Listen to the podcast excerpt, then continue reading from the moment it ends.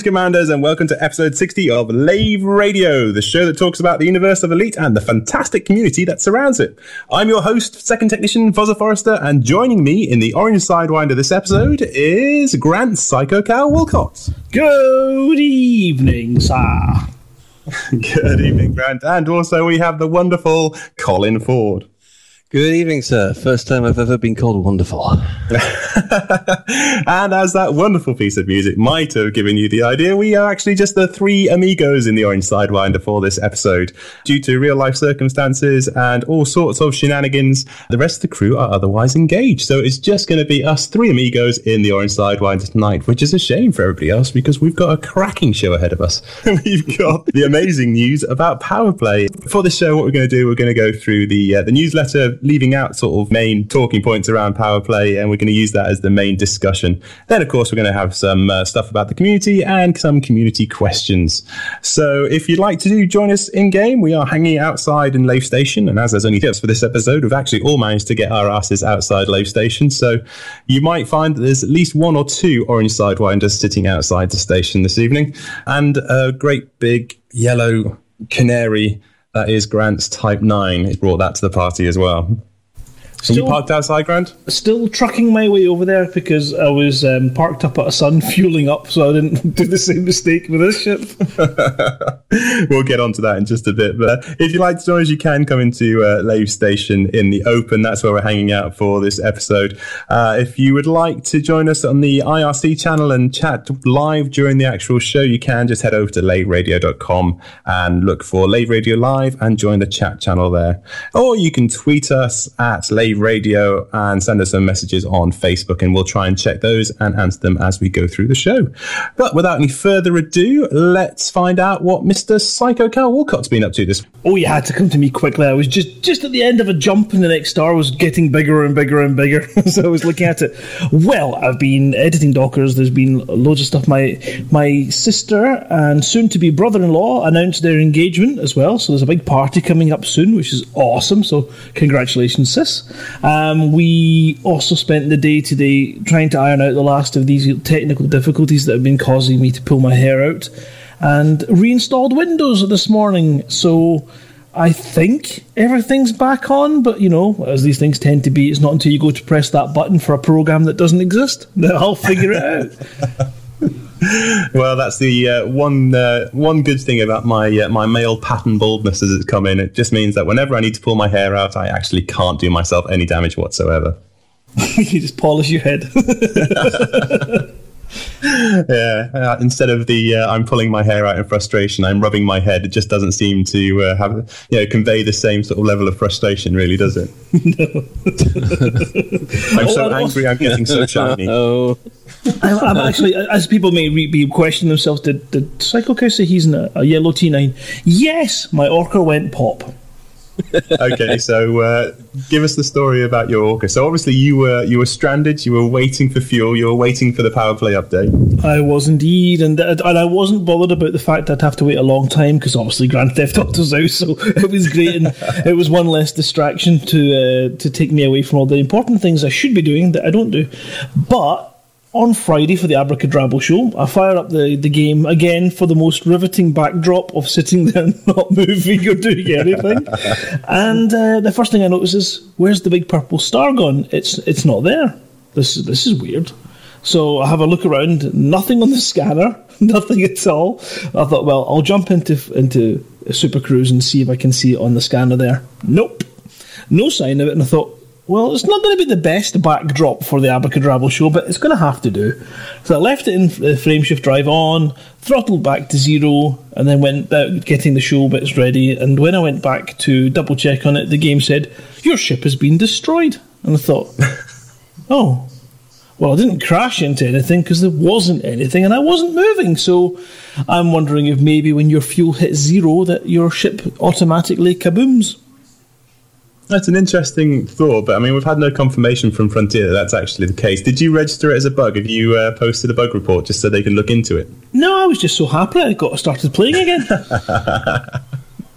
Grant, that is not the attitude at all. it's like, yay, I can fly again, yay! I mean, I suppose. I mean, I was still in the back of my head. It was always going to be power play is going to be announced, and then they're going to announce this refueling module that players can fit to their ships, and they can refuel their friends as long as they've got this other module fitted. And you could have, you'd have heard me swearing from here um, across the galaxy. There would be reports of it out in the outer reaches, and the center. In fact, Karash would hear me from where he is.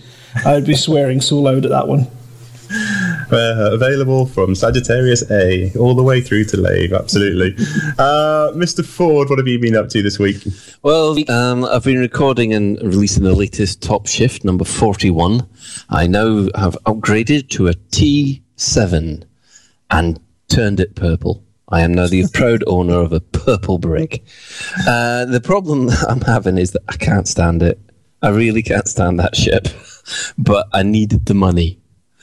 I just feel like I'm a complete sellout. I just need the money. Yeah, you see, you said this, and I'll pick you up on it in the uh, in our Lave Radio chat. I don't understand what your problem is with the T7. I think for what it's supposed to do, it's one of the best ships in game. I loved my T7. You know, I thought the T6 was brilliant, but the T7 is still my favourite ship to fly in game. Oh, it, I, maybe I'm just having a little problem with trading. I, I do have a little bit of a when I get I, I don't I probably have a low boredom threshold. I just get to that point where I think, oh, I'll do another hour in order to get enough to get that scanner that I need for the Cobra I've got on the side. Oh, gee, you know, it, it can wear you down. Okay, so was it monotonous uh, sort of jump A to jump B to jump A to jump B? Is that what you're doing, or are you trying to do things? You're trying to mix things up a bit more? Well, you've got to mix things up a bit more. You can you can see why some people burn out, and I must admit, I think I'm beginning to feel, fall into that burnout category as I mix things up a bit, up a bit. And thankfully, that's why I've got this Cobra and Sidewinder and a couple of little ships on the side just to blow off some steam. I find it extremely difficult to believe that Mr. Person who reads manuals is going to get bored and burnt out by trading. I tell you what, though, you should try the, the T9. I was I've also been flying a T9 for a while, and then I jumped into a Vulture. Yeah. I nearly, I nearly crashed into the ceiling of the station trying to undock. Yeah, I find that with the Cobra. As soon as I, as soon as I get E7 and then go and back into the Cobra and go right here we go, I always overcompensate.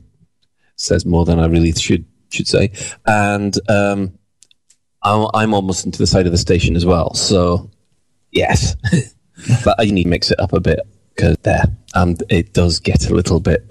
Oh really? Here we go again.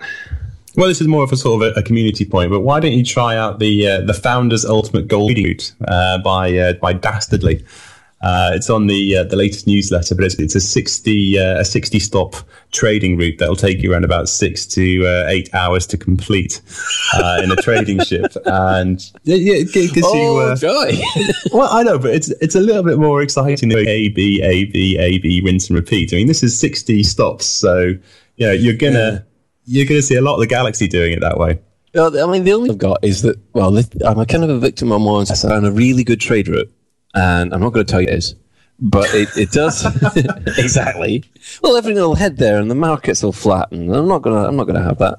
Ah, and, actually, you you might be quite incorrect there because I have a little place that I've been using since I was in my T6, and I have continued to use it, and I have shared it with anybody that cared to ask. It's quite fine. You know, I find a fantastic source of palladium.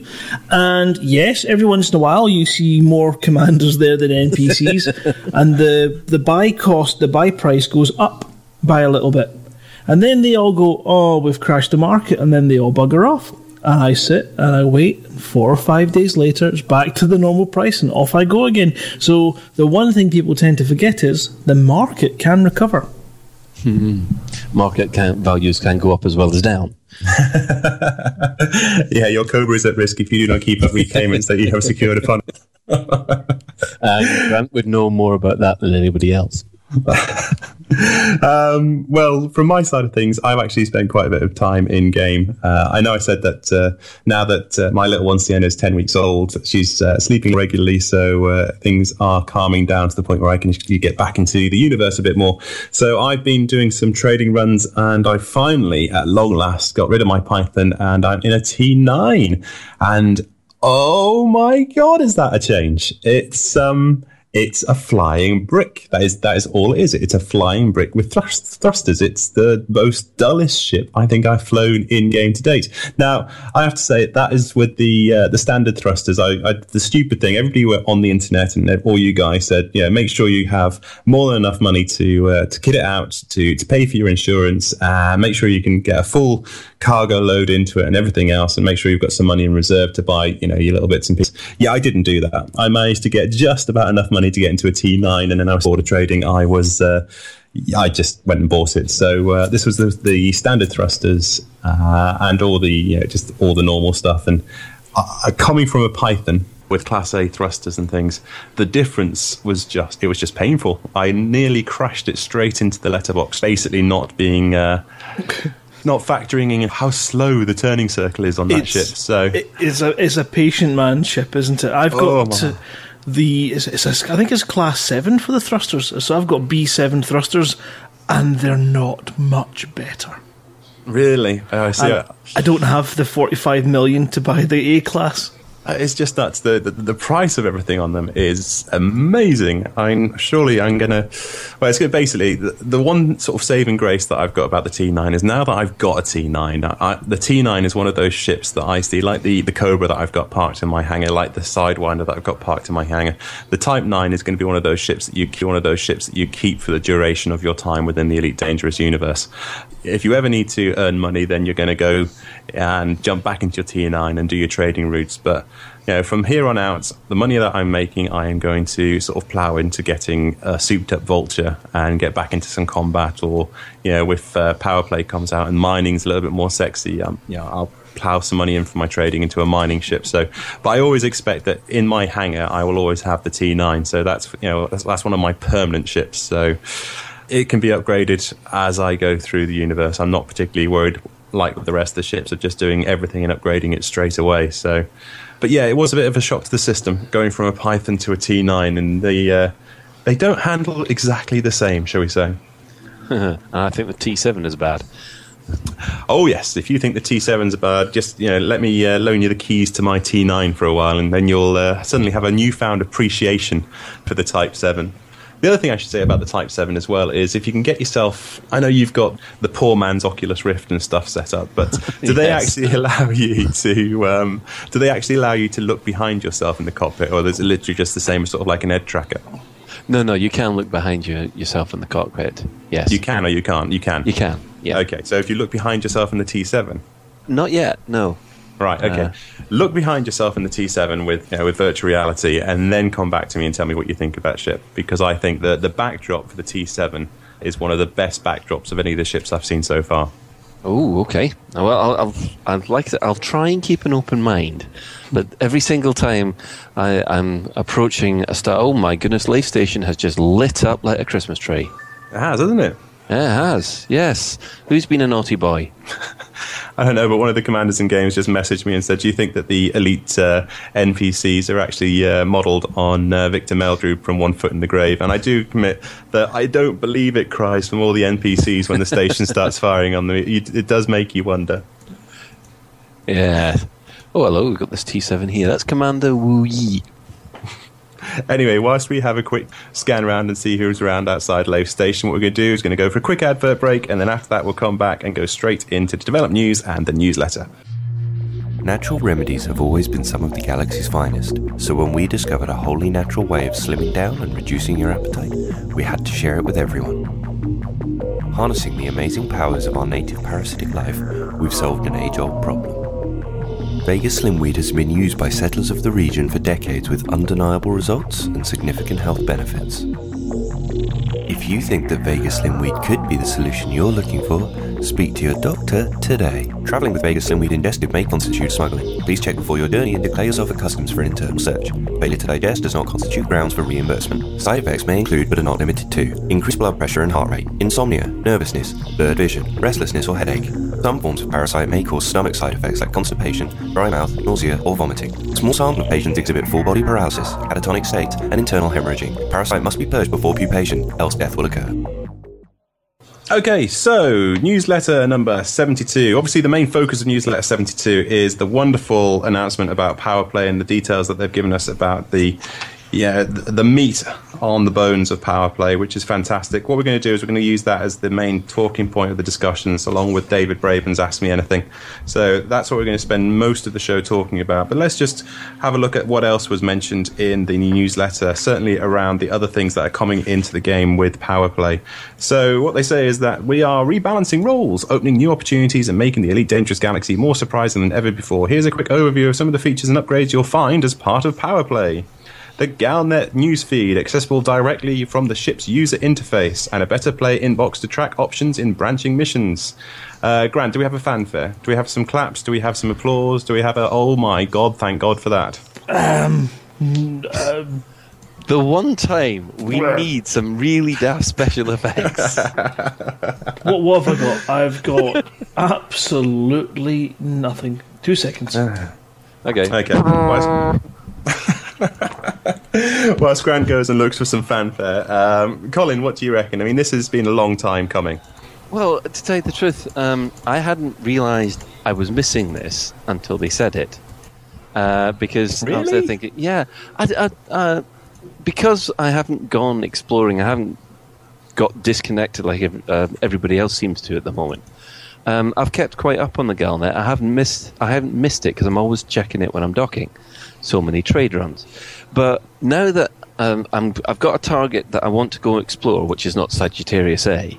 So when that happens, I, I do want to keep up to date with what's going to be happening in Power Play for when I get back, and that's going to be spot on. Instead of having to go into go to the website or troll around some of the forums at the same time, and I know it's right there on the on the HUD, which I know is going to be useful in the next couple of weeks. Well, I've got to say, from my point of view, the whole Galnet thing, I am completely sort of disconnected from it because I can't really be asked to go to the numerous sources that they've actually put up to get the information. Um, whether that's just because I'm lazy or just because I'm very confused easily and I don't know, you know where I should be reading it all from. But unless there's actually something uh, sort of creating waves within the community and there's a big sort of community goal or something that uh, pulls me into reading the Galnet news behind it, I just don't bother.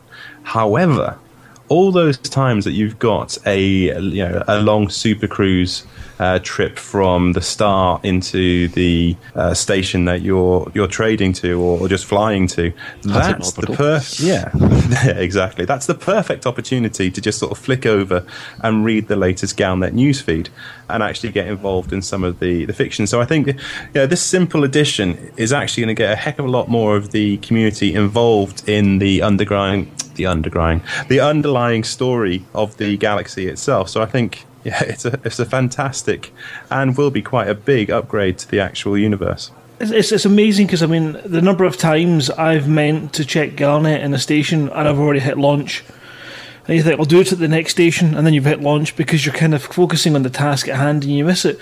And I actively went out of my way over the recent plays to get involved in Galnet and to take the time to read it. And um, when we go into the community goals later on, uh, if we go into the community goals later on, I'll, I'll sort of give you my overall feelings of how it ties into the game and you know what I feel about that. But I was quite surprised at the amount of stuff that you can find because one of the things I kept saying that we really need in game is local news, and mm-hmm. in some little places you do, but at the moment it's more related to boom, economics bust, and civil war or bounties, and it doesn't quite have that kind of same uh, characteristics building and characters in that particular system that would be hmm. awesome mm. to create that feel of somebody rising to power and then you can see them spreading over the universe and maybe power play will bring stuff like that but we'll have to wait and see yeah, absolutely. The, the fact that you uh, leave stations without checking the Galnet newsfeed doesn't surprise me at all, considering that you managed to leave the last station without refueling your Orca. So that doesn't surprise me in the slightest.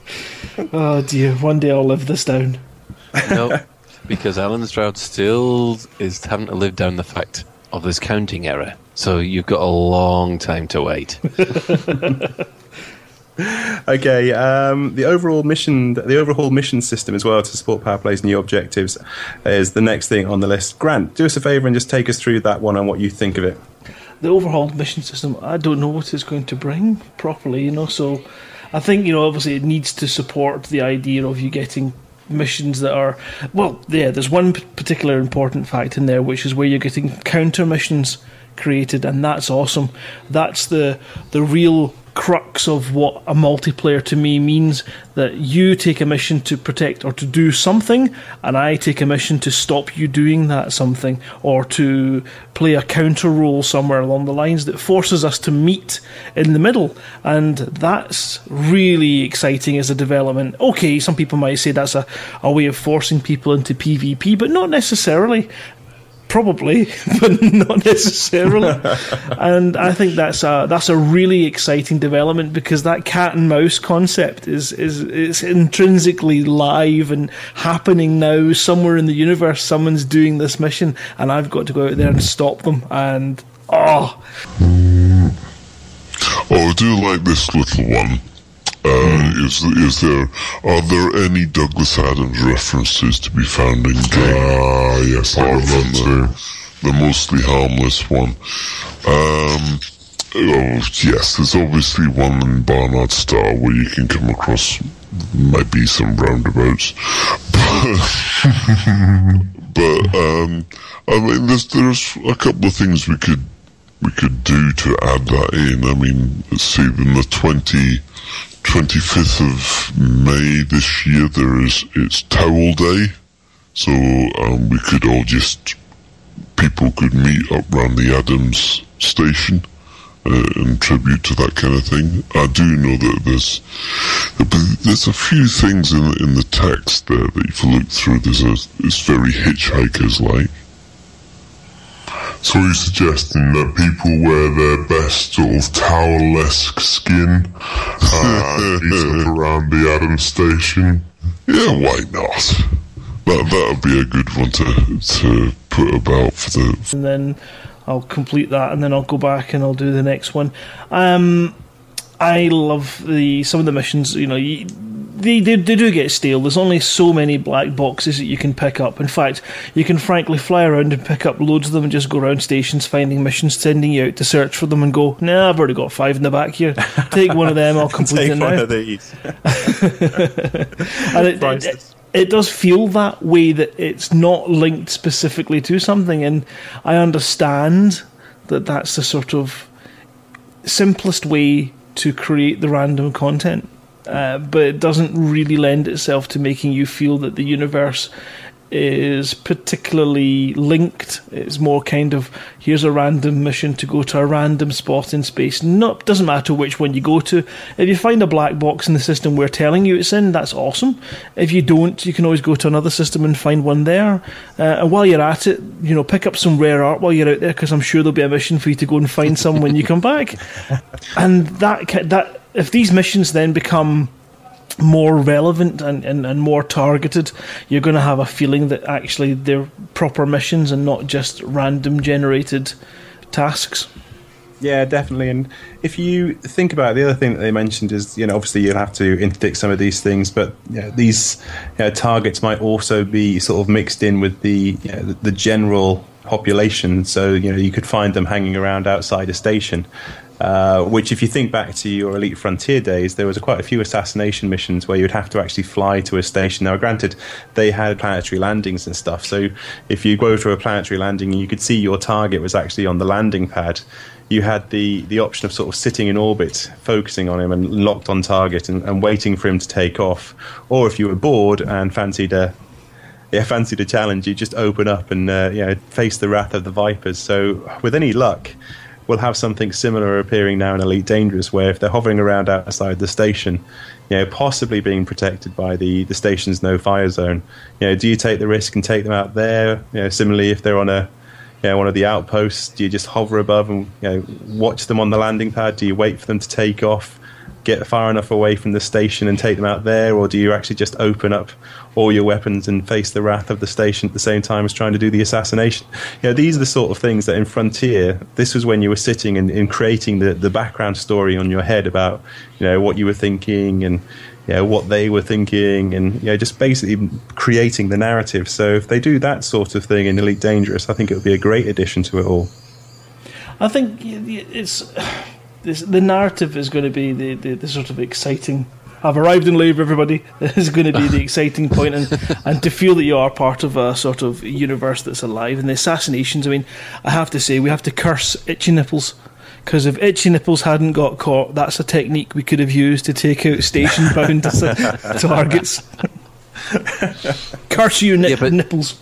But don't uh, you actually ones. have to fire off the killing shot in order to get the assassination, though?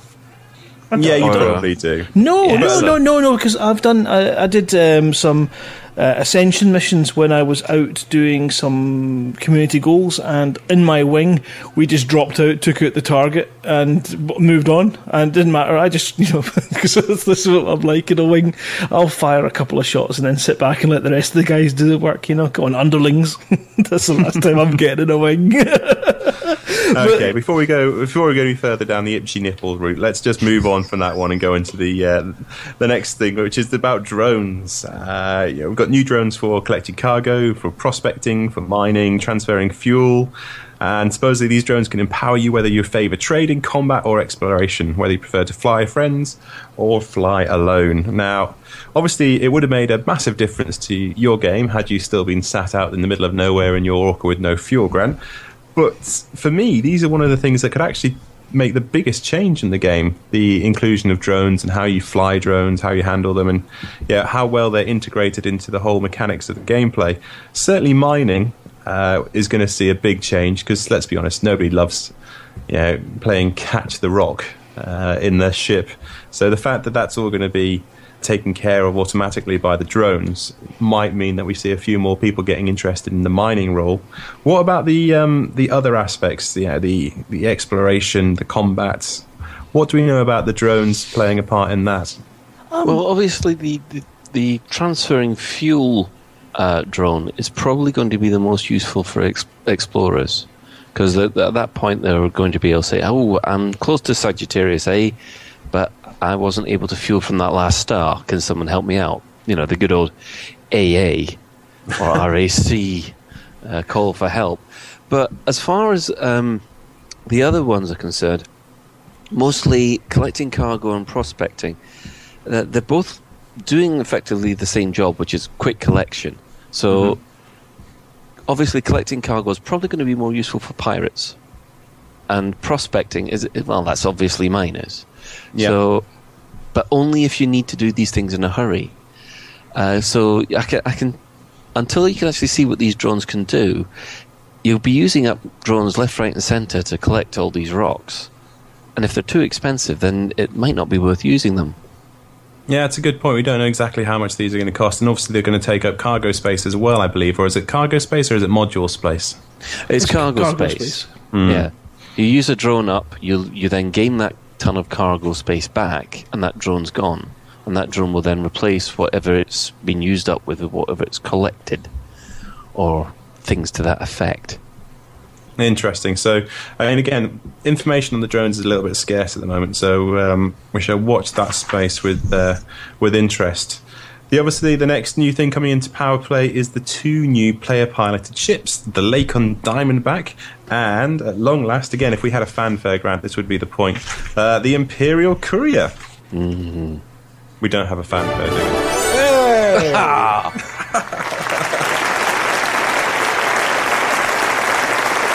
I love it. Anything for a cheap sound effect. Great stuff. Thanks, Grant. Uh, the Imperial Courier, a fan favourite from obviously the, the previous iterations of Elite. The only thing that bugs me about the Imperial Courier is it means I have to grind away at the Imperial ranks in order to be able to fly it, potentially. Um, which one of these two? Well, Colin, I'm, I'm guessing by the your love of the the Lakon Type Seven, the Diamondback's not going to be the Diamondback's not going to be your your the first ship on your wish list, is it? Well, actually, to be honest, uh, I prefer the look of you know the asp and the Lakons. I, I really do like that kind of bulky, ugly look, which is it, it reminds me a lot of Homeworld. Actually, the picture of the of the of the Diamondback looks as if it has come out of pre-production art from from the Homeworld World series, and I quite like that in a kind of brutal type of way. I mean, to me, the the Imperial ships, okay, they're pretty to look at, but a bit poncy. Yeah, it's a good job Mr. Stabler's not on the show tonight. I think he'd be having words. Such a slander on the Imperial. um, Grant, uh, Diamondback or Courier? I like the look of the Diamondback. It's the first kind of like uh, ship that looks like it could have been in the Alien movies. Mm-hmm. You know, it's got that kind of real heavy at the front. I don't know if, it, if it's going to be heavily armored, and it looks like a bit of a tank, doesn't it? It looks like a, a vulture with extra. Yeah, it's got a certain amount of grunt behind it in the aesthetics, but um, No, no, I- I last meant- time you, you were talking about the fact you could see a deer, and I'm looking at that one. I can up. see. I can see. shut up. It's not a deer. I can see it's Uh, a I was gonna- bulldog. I was raising the point, and I said it looked like a panther or a tiger. It had a certain sort of Japanese sort of sort It's of like a- mech warrior sort of face thing going on. You know the old sort of Japanese, like the Power Ranger thing. That front of the Diamondback looks like it could be a Japanese robot cat face sort of thing. A certain amount of grunt to it. And It you looks- guys all pissed yourselves laughing at me in the chat. And I It looks like a was gonna bulldog with a muzzle. Never I, mention th- it again. Foz, I think you've been watching Battle of the Planets too much. Quite possibly. All right, before I hit any more ridicule, maybe the uh, the listeners will write in and let me know whether or not they can see something animalistic to the front of the Diamondback. But let's leave that there. Let's go on to higher yield mining spots at high and low intensity extraction sites, adding risk to mining and dramatically increasing the potential rewards. Is this exciting? Yes, yes, it is because it does add that element of danger that has been missing from mining. I think this is the one thing that which you will have to use those prospecting drones because if you are mining away and then all of a sudden you see three or four big blips appear in your scanner and you see that they are massive pirate vessels coming in, you will want to use that drone to pick up that platinum that you found and get the hell out of there before they bring their guns to bear. It'll certainly get the blood pumping. Well, you say there's no you say there's no danger in, in mining, but I remember a story that uh, Mr. Stabler told me the first time he went mining, and uh, a stray bit of beryllium went and scratched the paintwork on his ship, and he, you know he's never dared take his ship back to a mining uh, again, you know, because just the amount of money he spent on turtle wax to get it back to its pristine condition. Maybe oh, yeah, he that's Imperial ships for you, right there and then. Far In- too poncy. You're going to be uh, risking the mines, uh, the mining um, career with the increase in uh, potential rewards. I don't know. I'm kind of proud of my earnings through mining zero, and I don't know if I want to ruin that. Uh, but maybe we can get a spray paint uh, module that can respray your ships as you're flying. That'll be perfect for John. Exactly. If John can get a drone that basically t- you know waxes his ship and, and, and puts it back to a pristine condition, I think most of his hangars, most of his cargo space will actually be taken up with those sort of drones. Okay, so the other one is cash insurance safety net from the Pilots Federation for higher ranked pilots so you can fly more expensive ships with reduced risk. Basically, this has been brought about because Frontier Developments want pilots to be daring with very expensive ships and add a little bit of different flavour to the combat scene out there. Now, this is an interesting one for me because the way they've written it, it's not entirely sh- it's not entirely obvious whether or not this bigger cash insurance safety net is just in terms of your pilots federation combat rank or whether or not it's going to be linked into you know whether or not you're a, a high ranking trader or high ranking explorer. So if i'm a high ranking trader within the pilots federation does that mean to say i get low insurance as well or is it just those people that are fighting and have a high combat rating that are going to get the, the cheaper insurance safety net from the pilots federation Well, the main reason you're worried about that is because I've just seen your rating and you're still harmless. I'm, I'm reasonably harmless. I mean, you know, I, I play it down a lot, but It, it says harmless right here.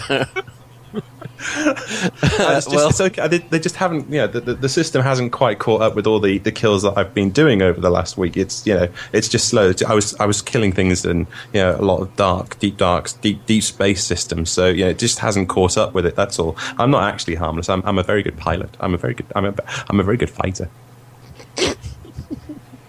oh, I'm, I'm, I'm sorry. How many rocks was that?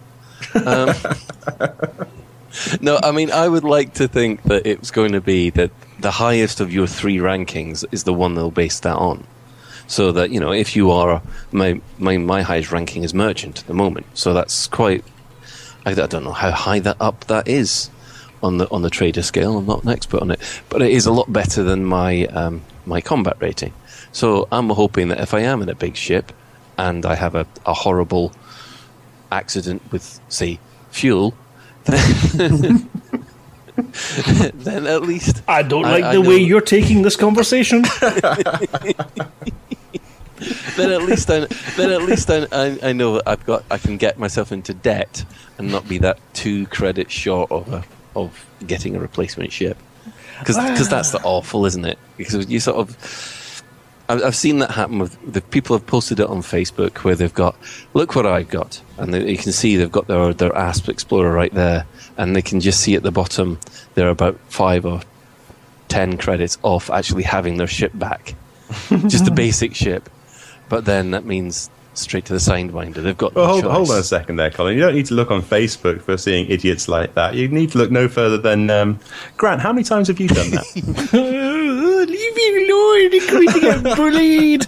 Um, well, once for a complete and utter smack back to a Sidewinder, and quite quite a few What? times. From what? That was from a fully kitted out asp. Oh, nice one. that was that was painful, and it was it's one of these situations where you just kind of go, "I'm backing away from the computer just for a couple of just for a few tears, and then I'll come back later on." And yeah, and then to lose all my fuel in my orca, you're kind of sitting there going, "Really? Can these these updates are far too late for me now? But just too late." Oh, dear. Okay, let's stop picking on Grant. Let's uh, let's quickly cover off the rest of these uh, improvements. So um, they've also mentioned uh, a number of improvements to the background simulation, which we probably won't notice, but they're basically making the galaxy more credible and richer in every way, and a number in a number of under. A number of under the hood tweaks to balance the different ways that players choose to play. So, obviously, making mining more profitable is certainly one of those. And hopefully, Grant, you've got the um, the fanfare all queued up again because Oh, finally I'm ready. we have a gold. Was I premature? Was I premature? You were very premature, ridiculously premature. Hold on, a gold founders ship decal for Kickstarter backers who backed Elite Dangerous as 150 pounds or more. Go.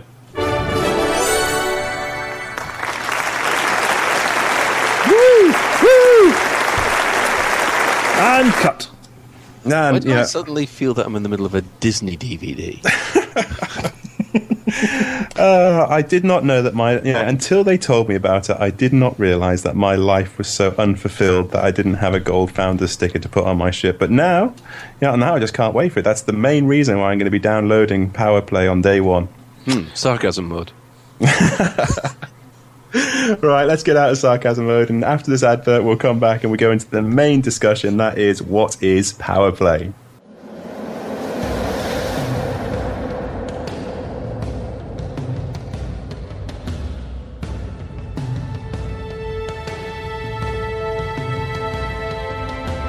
Greetings, Commanders! Ambassador Crash here, and you are listening to Lave Radio, the hottest show this side of Diso. Join us live every Tuesday at 8:30 p.m. BST for the latest news on Elite Dangerous and the fantastic community behind it. You can also chat to me live every Friday at 8 p.m. BST on the official community Twitch stream Crash Landing, Lave Radio. Crash tested and approved since the year 3200.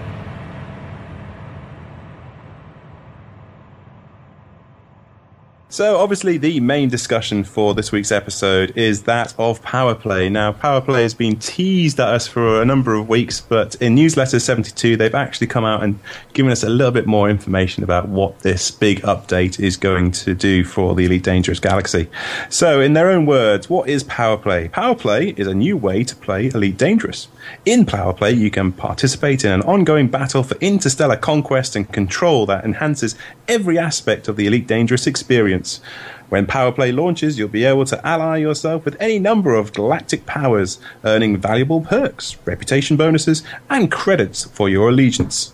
As a trusted ally of your chosen power, you'll be able to guide their strategy, take on special objectives to advance your shared cause, and dominate human space.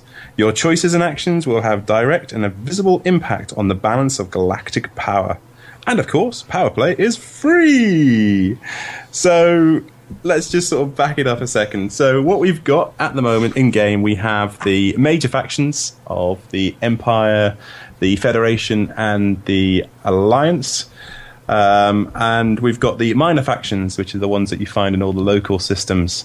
Uh, what Power Play is going to do is it's going to put an extra layer in between. It's going to be the meat in between those two slices of bread. So it's a middle layer between your main factions and your uh, your local factions, and it's going to allow you to sort of ally yourself with those and have a bit of a bit of backwards and forwards in terms of taking over systems and getting involved in some of the political shenanigans that are going to be going on. First of all, before we go into any more depths, Grant and Colin, do you think this is a as big an update as Frontier Developments would like you to believe? I think it is. I think it's a, with all the sort of side tweaks and the maybe not as much of an update to the game as it is a, a real fleshing out of the game, and it certainly seems to be the biggest fleshing out. Obviously, it's kind of difficult to be certain until it actually hits, but it feels that way. Although when I first saw the sort of power play announcement, I was for a small amount of time thinking coloured pictures. That's what they're going to add. but then I read into it. It's actually, you know, it does make you. Th- it does make you think. Awesome. It seems to be one of the most exciting updates because it's not touching on anything that we were kind of thinking about, and mm-hmm. it's coming coming from a, a really kind of different place that we just didn't even we kind of had ideas it would be about the factions and stuff, but not to the extent where you could actually pick a side. And that's kind of really cool because that's one of the things people have been talking about is I want to be able to pick a side. I want to be a, a particular faction, and now you can nail your nail your flag to your post. I did wonder where you were going there. There was talk. Yeah. That's what you mean. That's the one. Thank you with all the talk of fleshing out and then nailing us, I was, I was really wondering what you were going to do there, but never mind. Um, so, yeah, so every power is a fully fleshed out organizational character with a figurehead, biography, political leanings, and a faction specific perk. Each one dominates an expanse of human occupied space, and your actions will see their influence grow as they overthrow neighboring systems or collapse as other players move against them. Now, one of the criticisms that's been leveled at Elite Dangerous so far is that there's no end game, there's nothing to do once you've ticked all the boxes. Um, for me, what Power Play is going to do is it's going to give you a reason for staying in game, it's going to give you an ongoing sort of narrative, which is separate to obviously the, the big players, the Federation, the Empire, and the Alliance and stuff. But it's going to give you something that you can really get your teeth stuck into. There's something that's going to change on a week by week basis. Whereas obviously, if you if you look at the big factions, Frontier Developments are kind of limited to what they can really do with those. You know, the big factions, the major factions for me, are things that are happening in a so slow burning sort of big story arc that goes on as the game develops. Whereas these power play, these power factions, these powers are things that are going to be changing rapidly by week by week and something that you can really sort of get involved with. It's interesting the the character that they they put up, Senator uh, Patreus, I think is the correct pronunciation of it. The first thing I saw when I saw this update and I saw that figurehead is that somebody in the art department has a massive crush on uh, on Louis Smith. Is it just me that said that, or has anybody else seen that as well? The guy from Strictly oh. Come Dancing, the gymnast. Oh, I think everybody sort of picked up on that. That was quite a good thread in the, the forums. How have they not been sued for uh, for copyright of his uh, of his image? I mean, it's just they've literally just taken his head, they've aged it by about sort of ten years, and then stuck it into the game. Well, it's because he's aged it, you know. Sorry, that should give you a clue as to who's responsible for it. You just got to try to age the person in the art room that's kind of having far too many fantasies. Wait, wait till you see the sort of the next one. the next one looks like Fozza.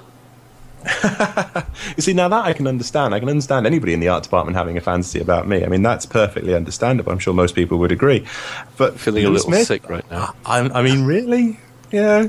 What's he got that I don't? Apart from, well, lots. Anyway, um, so the powers when it starts off, I think we found out that uh, overall there's going to be 20 different characters or organizations, 20 different powers that are going to be in game. I think when Power Play launches, that number is going to be down to 10 just while they while they bed the system in. But are you guys going to be throwing your weight behind a power on day one? Are you going to let them settle in? Are you going to sort of wait and see how everybody else goes, or are you just going to sort of you know pick the one that looks the prettiest or the one that has the best perk and uh, get involved with it from the outset? Oh, yes. I'm going to be in there like a shot, depending on the options and who we can pick, you know, and, and when it's when we can sort of have a look at it, when we've got to click the button to to what was the phrase again, Colin? Uh, nail your colours to the mast. Grant. Thank you, thank you. if, so you can do that. What he said. Then that's the point when you're really going to make the decisions. Now, I'm not sure. I'm, I'm kind of oh, I'm in two minds because I mean I love the trade. I'm enjoying the trading at the moment. So do I go for one and make the most of that, seeing as is what I'm doing? So I think I'd probably have to find the one that fits the way I'm playing just now. And then, of course, in the back of my head, I'm hoping at some point I can get the Baldacri brothers in my home system up to a point where I can, you know, form an allegiance with them and then rob everybody and anybody, and it won't matter because they're a bunch of thugs. okay, well, you just mentioned two points there, so let's just split those two down. Uh, the first one is you choose a faction that is close to your particular playstyle. So obviously, as you're trying to grow your your power, the way you can do that, if you choose a power that uh, you know, grows its uh, influence by you know, sort of economic warfare by doing lots of trading and things like that, then that's uh, obviously one way of growing into neighboring systems, or you can choose a faction that's sort of more militaristic uh, and likes to go for conquests to uh, to take over neighboring systems. Um, so it really depends on you know what way that you play Elite Dangerous as to what faction you're probably going to be drawn towards. Now the question with that is, of course, you can only be a member of one power at any one time. So the whole idea about Elite Dangerous is that you can be any role you want to. So at the moment, Colin and I have just been talking about the fact that we're both doing trading, but we're doing trading with the ultimate goal of being able to kit out a really nice combat ship. So are we going to go for a power that's specifically a trading power because that's what we're doing at the moment, and then leave that power with all the ramifications of what leaving is going to uh, cause and go to another power that's more militaristic once we have the the additional credits. Do you see that as being a problem in the system, or do you think it's just something where you know it won't really make that much of a difference? It's not going to make that much difference to me at the moment. I think um, when it comes to evaluating uh, who's I'm going to align with, uh, I'm going to be backing off a little bit until I can finally think, right, okay, um, this this particular person I, I can I can relate to, and then put in with that. I'm not going to jump in both feet like Grant's going to. Um, so, but I, I, know what you mean. I mean, some of the perks. This, this is the thing because you, are going to have to switch at some point, or we're going to have to switch at some point from our trading section when we've got our good ship, and sometimes there has been mentioned that if you do change factions from one to uh, one which is uh, yeah when you change faction there are going to be consequences betrayal is not taken lightly. So if you move from a trading faction into a combat faction then you might have to deal with a little bit of um, argy bargy along the way. I love that the, the argy bargy. It's not clear. I mean, all they've said is that basically your your previous faction uh, may list you as being wanted, but whether or not that means that you're going to have um, power specific bounty hunters on your ass, or whether or not it just means that for those particular uh, space stations that are in an area that's controlled by those powers, you won't be able to dock, or they're going to open fire on sight. Uh, we don't know yet. So that's going to be an interesting reveal when power play comes into uh, into action. The other point that Grant mentioned there was he wanted to grow his his home system. He wanted to grow the minor factor in that system to make it into a power. Now, this is something that also is possible with the power play, and probably one thing that we should probably a little expand a little bit on in the fact that at the moment there will be I say there will be 10 powers that will go live when Power Play is launched in the next I don't know, say month, six weeks, something like that. Um, and within that, you've got the addition to add an extra 20. And people have been saying, yeah, what do we need to do in order to make sure that our minor faction, that we're all throwing our weight behind in game, you know, lots of the groups, Emperor's Grace, Crimson State, and that sort of thing, are throwing their weight behind these minor factions in their particular systems. What do they need to do in order to grow that minor faction and make it into a power? Now, David said that the yeah the process of turning a minor faction into a power is going to be very very difficult, but absolutely possible. Do you think this is a good thing? Do you think this is Frontier Development sort of nodding the cap at the larger groups out there and saying, you know, we have got something for you guys? Yeah, I mean, I think it is. I'm glad that they've limited it so that we don't end up with the whole Eve Corp mm. mentality. Because I, th- I, must admit, the one thing that does concern me about power play is is it's, it's, le- it's letting that kind of corporate mentality that um, put me off from Eve into the game. So you know they'll have people there that says, right, these are my systems. If anybody comes in our systems, we're going to shoot them. Mm-hmm. Uh, and that kind of, as we've been dealing with the code and, and stuff in, in our in our neck of the woods here, a lot of people will move into solo just to avoid yeah. it. And I think if, if people start moving into solo, the game will then start to lose some of its edge, I think. Uh, we, we touched on this last week a little. And it's getting that balance right. I mean, I, do, I am glad that they've got um, characters and organizations which will be controlled by Frontier. So they'll have a kind of level of control. Or, or they've got Oh, hang on a second. They said that most of the goals of the factions will be handled by votes and things like that as they, as yeah. they decide on what to do next. But at least with those organizations, you know that Frontier have got a reset button. They've got the control to reset things if something goes wrong. Mm-hmm. I mean, it's only if something goes wrong that I'd be uh, wanting them to step in. Otherwise, let emergent gameplay run its course. Unless, of course, suddenly decides, right, that's it, we're just going to become a griefer griefer organisation, and that'll be it. and I think that's what everybody is scared of. They're, they're scared of this one big goon squad type mentality where if you're not with us, you're against us, and let's take over the galaxy type of thing. Yeah, certainly. And the one thing that comes from this is the uh, the expansion to the PvP aspect of the game, where if you are in a combat area. So, say you've got two powers that are in neighboring systems, and there's a system of contention between the two, and it's stated to be in in a state of war. Then there is absolutely nothing stopping you in terms of bounty or you know criminal record or stuff of going into that neighboring system. And if there's any player that's aligned to the power in that system that you're at war with, you have no worries whatsoever. You can open up and fire on them with gay abandon, and there'll be no uh, no warrant, no wanted record put on you. There'll be no bounty added to you at all. So it does open up the PvP playing fields a little bit. Is, is that right? Because I was under the impression that if you're defending your system and someone attacks, uh, if you've got uh, opponents that you're at war with and you're in your own system, you can attack them without fear of uh, penalty. However, Yeah. if you're in another system and you're attacking someone who's defending their system, then you do get wanted statuses. Ah, okay. Well, that's not that's- how I read it. I read it as right. basically if you if you two, if the two powers were in contention against each other, then you know anybody was fair game. Possibly even in any system, um, but certainly in the system that's at um, yeah that's under contention. Uh, we'll have a look into that, and it obviously will be a little bit more fleshed out as we go through. But yeah, it's certainly going to open up the whole PvP aspect. And again, one of the other things about power play is that how do these two different types of powers come against each other? So, say you are a power that mainly expands through economic warfare, uh, and you're trading and you're trying to trade into a system that's owned by a power that's mainly militaristic. The way that that will pan out is the fact that you'll be going in there trying to trade.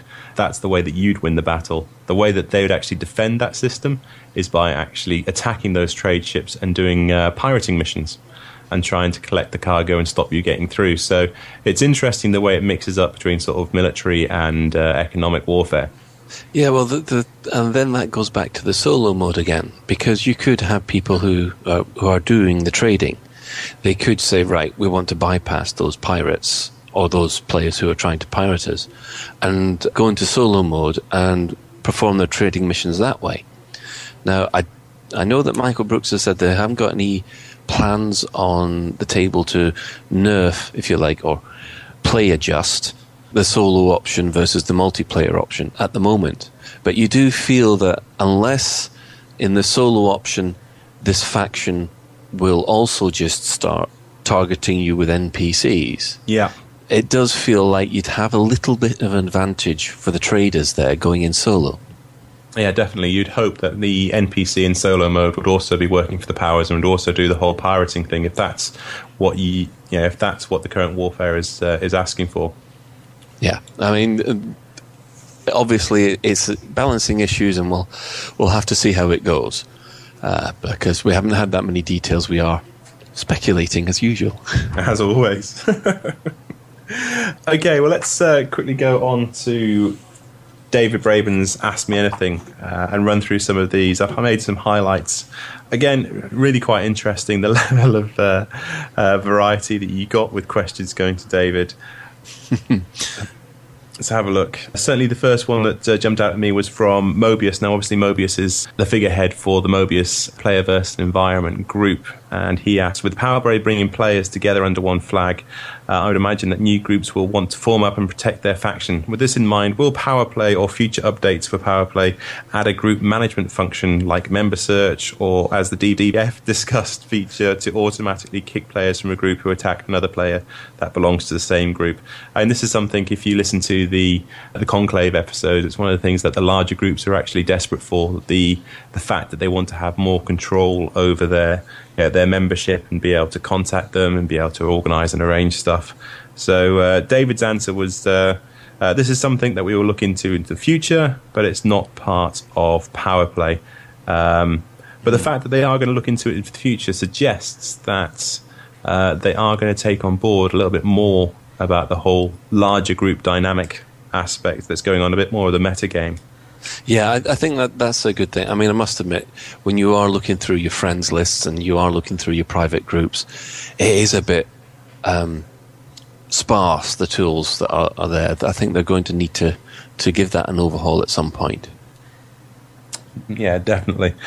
Uh, and speaking about the DDF, there's another question that came in. Says on the subject of real power play, when do the DDF get their godlike powers? yes. Now, the answer to this was there's been a considerable discussion on the practicalities of what those godlike powers mean in the game. We see a path where the DDF and perhaps other invited members of the community have direct inputs on the powers, possibly even to the extent where one of the powers could be directly driven by the DDF. Hmm. Now, what do you think about this before I give you my views on it? Well, that's interesting knowing some of the people in the DDF that I know. ah, it, it's hard to work out how this one's going to go.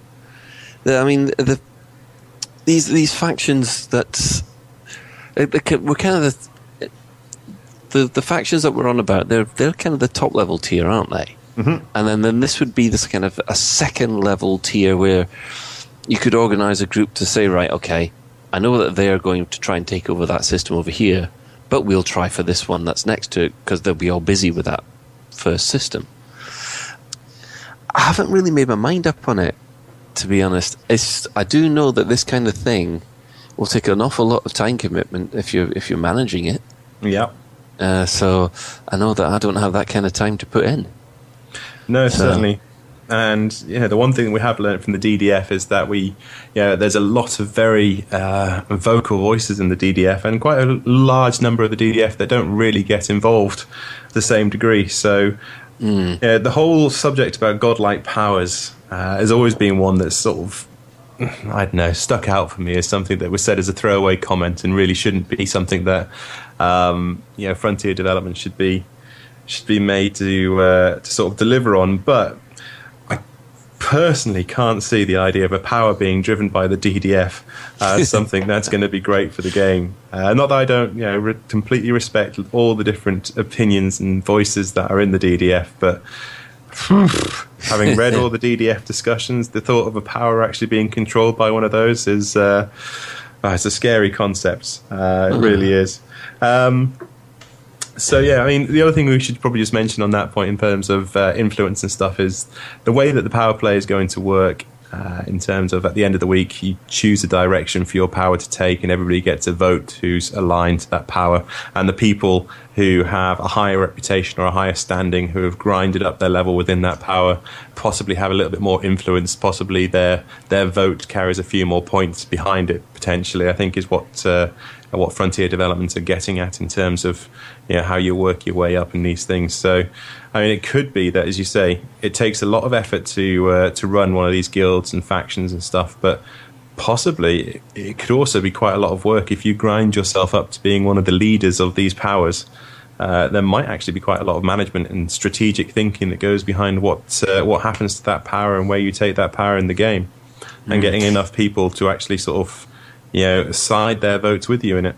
Yeah, well, that's that's another thing that's concerning me a little because it, it does go back to this kind of Eve corporate model, and uh, yeah, well, we'll just have to. It's one of these ones we'll just have to wait and see. I think.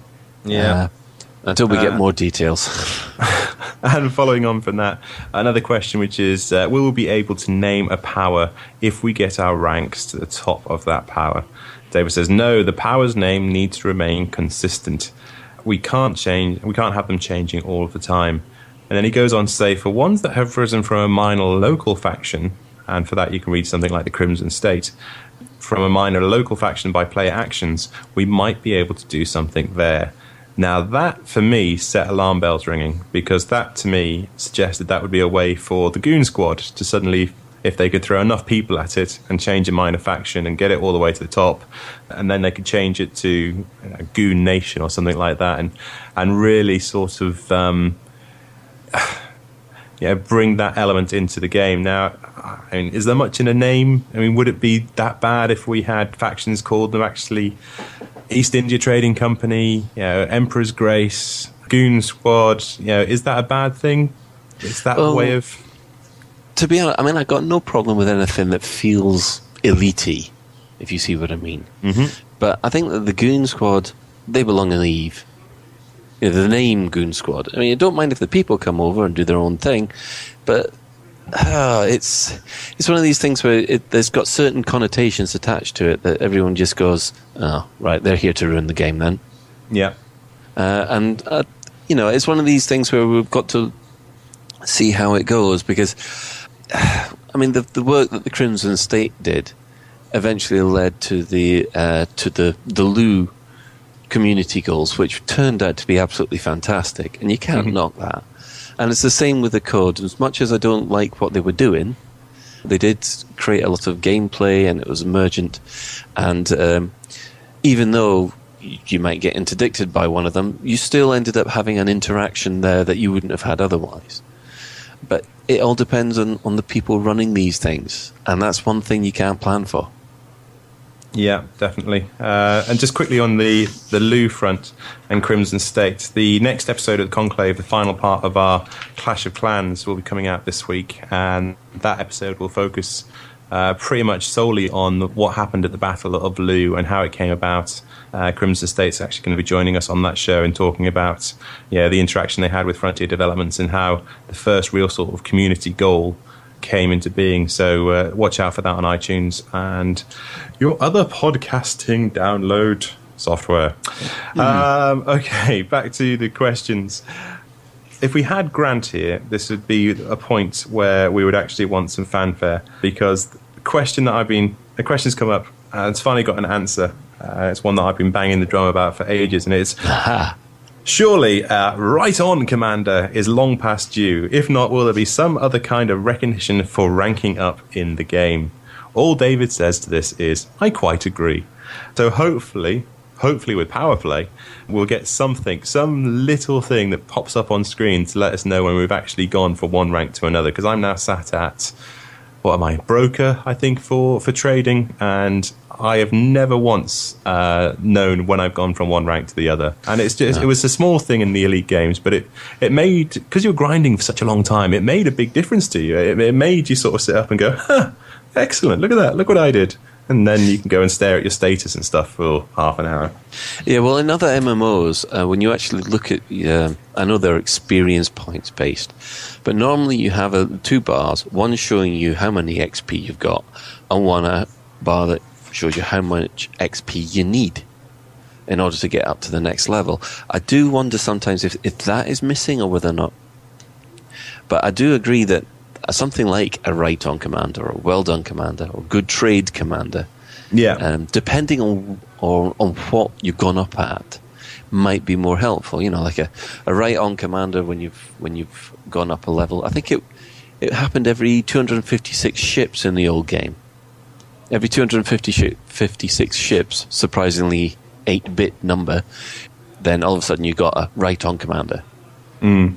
And that was actually quite a good motivator because all of a sudden you were beginning to lose interest a little bit. And all of a sudden, ding, right on commander. All right, excellent. Let's keep on grinding. And I must admit, the grind between deadly and elite. Oh, Yeah. you needed you needed some endurance pills to manage that one. Really, This is a question from from Ral, uh, and this is one that we've already touched on as we've been going through. It says, "Will there be independent? Will there be independent powers to back? And can player-backed minor factions become powers if deemed important enough, such important enough, such as?" the One we just been mentioned, which is the Crimson State. To which David says, yes and yes. Powers can be independently aligned, and minor factions can become powers if they are successful enough. Although, he says, this is no easy task. There'll be a chance at this for an old world resurgence around the time that Power Play launches, if the players should choose to back them. Now, that just basically means to me that obviously Lave, Leesti, Riedquat, all of those has the possibility of being a power within their own rights. Now, tell me if you wouldn't jump on that bandwagon from day one. Well, you see, that's the thing. It's uh, well, they're all aligned. Well, they're supposed to be alliance uh, aligned, and if that means that they're uh, an alliance aligned, then the chances are I'd probably, maybe join in a one that's around Lave. I wonder why. I've got no idea why I, joined, I joined the one in Lave, perhaps, but um, yeah, that'll be an interesting one to look up because uh, you do look at the map and you think, right, okay, the old worlds are over here. The Alliance capital is 140 light years away, and in between there's a whole lot of Federation worlds. Ah, where's the join up? yeah, exactly. Hmm. Well, other questions coming in. question about whether or not ex- there will be an exploration focused faction in power play. Uh, David says there's no exploration oriented power, but there is a power with exploration specific perks. Now, we haven't touched really upon perks as we've been going through this discussion because I have no idea what these perks are going to look like. I know we've had some information that certain powers will have certain weapon modules specific to them, which again makes me scratch my head in terms of what's yeah how that works currently within the uh, within the build of the game. You got any speculation on how that might work? Well, I do know that uh, Mr. Evans was commenting that a lot of the modules that he was working on that uh, disappeared after the first couple of days in Gamma, I think they did. Things like the focused beam laser and things like that. They all disappeared, and I reckon some of these things have been reserved for factions. So you might have some factions that'll have stronger weapons, but you'll have other factions that'll have stronger shields. And there might be, in this case, what was it in Frontier First Encounters? There was a whole load of uh, explorers based out of the Alliance. I think the the whole Ardent's Quest thing. They they might have special exploration modules, which would mean that you're able to scan systems quicker or jump further at the cost of, of other things. So again, it's it's good to speculate, but we'll just have to wait and see. Yeah, absolutely. And I'm just trying to figure out how that works in terms of the fiction and narrative. I mean, would you have certain powers that uh, are more sort of focused on science and they have better sort of uh, research and development, and so therefore a better weapons weapons research base, and that's why you get the you know advanced railguns and stuff, or are you going to have yeah a certain system that's very good at uh, making missiles, and they've got certain missiles that they've got, or yeah, it'll be interesting to see how that particularly comes into play, especially because they said that the perks, you know, some of them will only actually work within the uh, the confines of the the power's influence. So when Well, it comes to a weapon, yeah, exactly. When it comes to a weapons module, how does that work? I mean, when you go over a border, does it stop working, or is it that you need a certain Hmm. amount of ammo from a certain you know, part of that particular area that fuels the gun? It'll be interesting to see how that works. Yeah, I mean, I can see how the, the ammo thing would be a, a good restriction, where you know you couldn't you couldn't get the ammo for it for your particular gun when you're outside that faction's influence. Maybe I don't know when you dock at a uh, influence station, it will refocus the lasers properly. And if you if you use that laser for too long without it docking at one of those stations, then the focus goes and you you lose your advantage. I mean, there are little little things that they can put in, little bits of flavour, which would explain why the the weapons would fade back. But there'd be some things there that you'd think, oh, for exploration, for instance. I mean, how how would something degrade? Would it degrade further if you went uh, were in another faction's sphere of influence, or would you? Um, yeah, It's- it's no one of idea. it's one of these things which yeah you speculate, but we've, we're just waiting on the on the detail. Okay, well, um, looking at the next question, it says Will the 1.3 update, power play update, include more appropriate consequences when it comes to crime and punishment? Currently, a bounty that can be paid off within a few minutes for killing a clean player that has no bounty and no wanted level doesn't seem to be appropriate. David tells us that uh, Michael will be doing a crime special in his next development update, so he's not going to steal his thunder. Now that's interesting. If power play is actually going to start rebalancing the uh, the the crime and punishment and the consequences of uh, of your actions a little bit more, I've always thought that being able to you know, mow down innocence and then dock up safely and pay off the bounty and then continue always seemed a little bit um, a little bit false, to be honest, a little bit sort of incongruous. Do you agree with that? Oh yeah, completely. That, that that's the one of the thing that doesn't hold true because basically, let's see. Oh, as Ed was doing, oh sorry, Ben was doing rather. He was flying around places, blowing away innocent traders, and no, there wasn't a, a pang of guilt in in his consciousness at all, as it as he as he docked, just paid off the fine, and then went out, and then went out and killed some more innocents. I think in one of these cases, it would have been a case where that fine should have stayed with you, and it, that fine would have degraded over time. You could pay it off, you could pay the fine off, but you can't pay the bounty off. Now, I think something like that was mooted a little while ago, but it's gone it's gone dark. So that might have been uh, this might be reworked or something like that. Uh, but I'm looking forward to it because that's one of these little little things which does need to be smoothed out a bit. Well, we'll see what they say. I'm looking forward to Michael's next update then to see what uh, what they're going to do. Just going through the last few questions before we move on to Community Corner. Question here is when will there be non celestial things to discover in deep space? David replies to this question by just saying, there already are.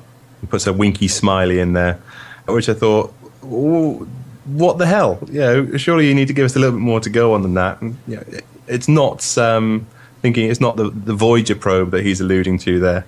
And then amusingly, a little bit later on in the question and answer session, the guy comes back in and says uh, it was Slackar actually says uh, just to just to clarify I did say deep space those probes that are still in the solar system are still in the solar system so I hope you mean other things to find and Dave replies back yes other things winky again. So I mean, speculation is rife as to what the heck he's talking about in terms of what things are out there for the explorers. Again, when we had the the explorers on Conclave, you know, they're all out there. They're all actually doing this active searching. And to be honest, I was probably a little bit um, blasé about sort of poo pooing their exploration ideas because in my head, nothing uh, had been programmed, nothing had been done at Frontier Developments and implemented into the game. So I thought that their idea of going out there and searching for stuff was a bit, I mean, great for role playing, but uh, pointless in fact that we hadn't heard anything. So for David Braben to come out and say that there are,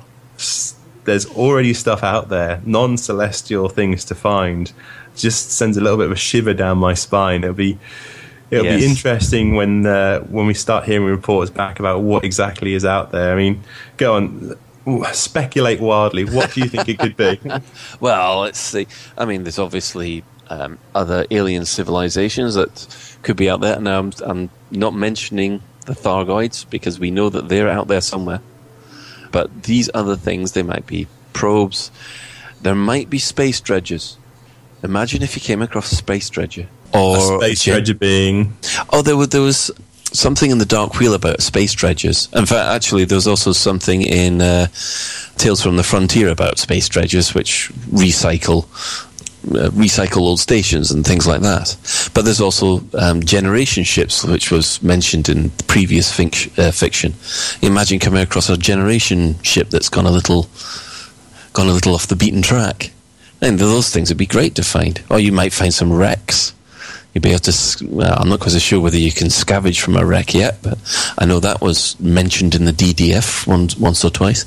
Yeah, absolutely. So these are all things that uh, potentially could be out there in the in the big void to find if you're an explorer and you've got far too much time on your hands. I mean, uh, you know, the the perseverance to to keep looking.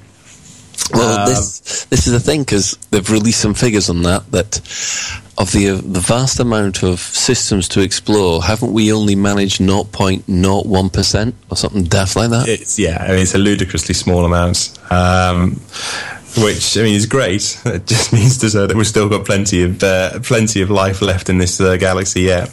Oh yeah. Okay, so let's have a look. What else have we got here? Oh, I do like this little one. Are there any Douglas Adams references to be found in game? Ah, yes, I got that the, too. the mostly harmless one. Oh, yes, there's obviously one in Barnard Star where you can come across maybe some roundabouts, but, but um, I mean, there's there's a couple of things we could we could do to add that in. I mean, let's see, then the 20, 25th of May this year there is it's Towel Day, so um, we could all just people could meet up around the Adams station uh, in tribute to that kind of thing. I do know that there's there's a few things in in the text there that if you look through, there's a it's very hitchhikers like. So, what are you suggesting that people wear their best sort of towel-esque skin uh, and meet up around the Adams station? Yeah, why not? That that would be a good one to, to put about for the for the towel day, wouldn't it? I, I was until you mentioned it, I didn't even know there was such a thing as Towel Day. You don't know about towel day, and No, then you Towel say Day was a that, com- no Towel Day was a complete, completely new to me. oh, how can you know about Hitchhiker's Guide to the Galaxy and not know about towel day? Oh. Hand in your geek card right now. I don't think I've ever been giving it back. In fairness. Uh, I've lost it that many times. Uh, just a couple of quick ones before we wrap this up. Uh, there was a question about uh, orreries. Uh, obviously, if the if you can remember as far back as some of the development shots we saw uh, in the early days uh, of the galactic map and stuff, there was a there was a picture that sort of mooted about of an orrery. Uh, for those people that don't know what an orrery is, it's the yeah, it's a it's a model of the um, the galaxy with the the sun at the center and all the various different celestial bodies spinning around at their particular orbits and stuff. So, oh, you mean the solar system, not the galaxy? Yes, sorry, the, the solar system. yeah. Um, so this question is whether or not um, there would be this implemented into the game. All that David Braben says is it's still on the list, but for me, that's one of the the things that we've got to look forward to if they can, if and when they can get around to implementing that uh, and seeing sort of like a live dynamic sort of representation of the the solar system that you're in, especially considering how diverse these things are. I think that'd be phenomenal. Yeah, I must admit, when we um, when we first saw those pictures when it came out, it was a, a, peak of the week.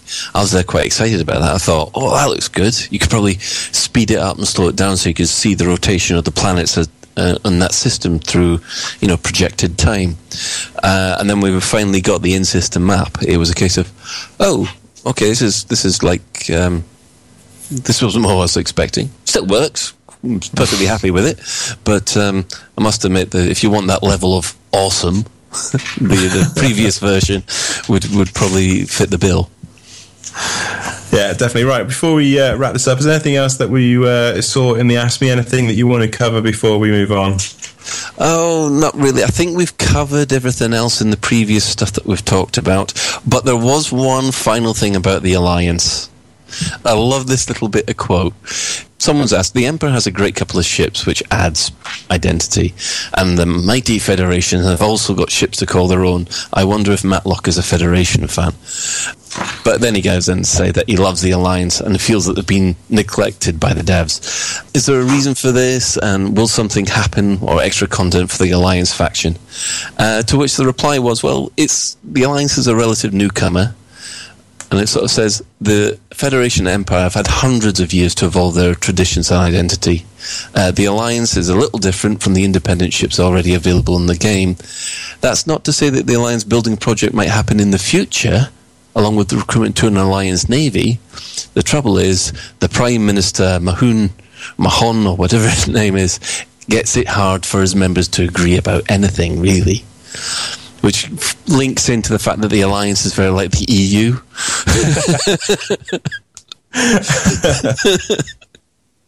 not being political there, I'm not part of UK independence party or anything like that, but you do know, oh God, how long does it take to get something done in Europe? For me, the I, am going to have to grind up the Imperial side of things anyway because I, I, want to fly some of the Imperial ships. But really, my heart is uh, it's very much sort of Firefly. It's very much sort of a brown coat, so I very much would like to be a member of the alliance at some point. Uh, but I would like the alliance to have some better ships. I mean, let's be honest. They, they, they it's the boneyard. They just take from the boneyard. If anybody's out there has read uh, Lave Revolution, you get a little bit more background onto what sort of ships the alliance are actually flying. Certainly when it comes to their capital ships, uh, and it's all just a little bit sort of rag and bone. So it would be great if they could start creating sort of new ships with an aesthetic that yeah, is all of the alliance. You know, maybe a little bit cobbled together, yet still packs a punch, or you know, has it where it counts. If it was like the Millennium Falcon, you know, um, it would be nice to see a, a completely different aesthetic.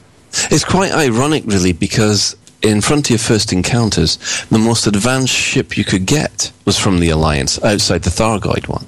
Mm. The Ardent's Quest was the was the most advanced vessel in human space, and that seems to have gone the way of uh, gone away. If you see what I mean. So um, it'll be interesting to see what comes up in the future. Yeah, definitely, and it's certainly one that they're going to have to uh, have to flesh out. Okay, so I think that's going to do it for the main discussion. Obviously, when the rest of the crew comes back on uh, next week, I'm sure they'll have a few more things to add. And in fact, we should also have next week, we should have a guest coming on from Frontier Developments. If it all pans out, Ed Lewis uh, community manager from Frontier Developments, has said he's going to stop by and talk to us a little bit about Power Play as well. So that'll be quite cool. That's going to be on next week's show. But just at the moment, we're going to go for a quick advert, and then after that, we'll come back for Community Corner. We buy any ship. Bar none. We buy any ship. Bar none. Any model, any colour, any shape, any size. We buy any ship. Bar none. We here at We Buy Any Ship Bar None are ready to take your excess space travel vehicles off your hands. No more negotiating with dodgy space station vendors. We'll simply give you an estimated quote online. Then, when you get here, we'll point out all the little dints and scratches that make the price get smaller and smaller before we actually give you any money. And the beauty is, we take any ship. We buy any ship. Bar none. Terms and conditions apply. We buy any ship excludes trading in any of the following vehicles. Adder, Anaconda, Asp, Boa, Cobra, Constrictor, Cruisers, Eagle, Falcon, Gecko, Griffin, Gear, Harris, Harrier, Hawk, Kestrel, Krait, Lanners, Lifters, Lions, Mantis, Merlin, Moray, Osprey, Panther, Puma, Python, Saker, Sidewinder, Skeet, Spar, Stowmaster, Tearsel, Tiger, Transporter, Turner, Viper, Wyvern, or any Imperial or Thargoid vessels. Okay, so Community Corner this week. Let's start off with the uh, news that we have more new subforums. We have one oh. new subforum on the foot. Don't make that noise, Colin. Mute your microphone before you say that. Yes, there are a lot of subforums on the forums. But these ones, we have one to discuss ships and their merits. We have another one to discuss specifically exploration. And another one to discuss the complexities of outfitting. You guys see yourself spending much time in those?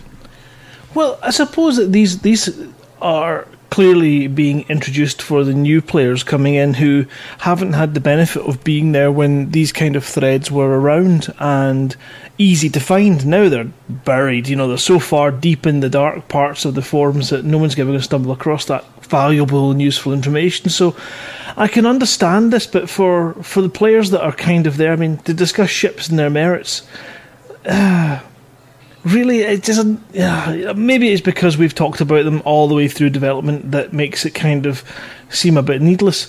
So that's why i think this is purely for the new players joining us in which case they should be welcomed. And we should all be in there fleshing it out a little bit so that they can find the information that they need. And that's our part should be as for exploration i haven't got a clue because i've never done it. So maybe i'll go in there and read how to So what you're suggesting is rather than go into any of these subforums, they should spend some time listening to the last hundred and plus hours of Lave Radio that we've recorded over the last two years. yes that's Why it. Oh, shouldn't they? Why shouldn't they? or was it they usually say, isn't it? Use the search function. Because that's the really, really helpful way to help somebody find what they're looking for. Yeah, why don't you use the search function? Because there's 6,000 threads and they all mention the word ship. Uh, okay, let's move on to uh, uh, Viper flag skins. Various flag skins for the Viper have been made available again for a limited time on the store. It doesn't make sense if it's going to be a limited time. You can't have repetitive limited time. It all adds together to be lots of time. I think that pretty much sums up exactly what people's comments were on the fact that they've relaunched these skins. But I Uh, like- a little bit.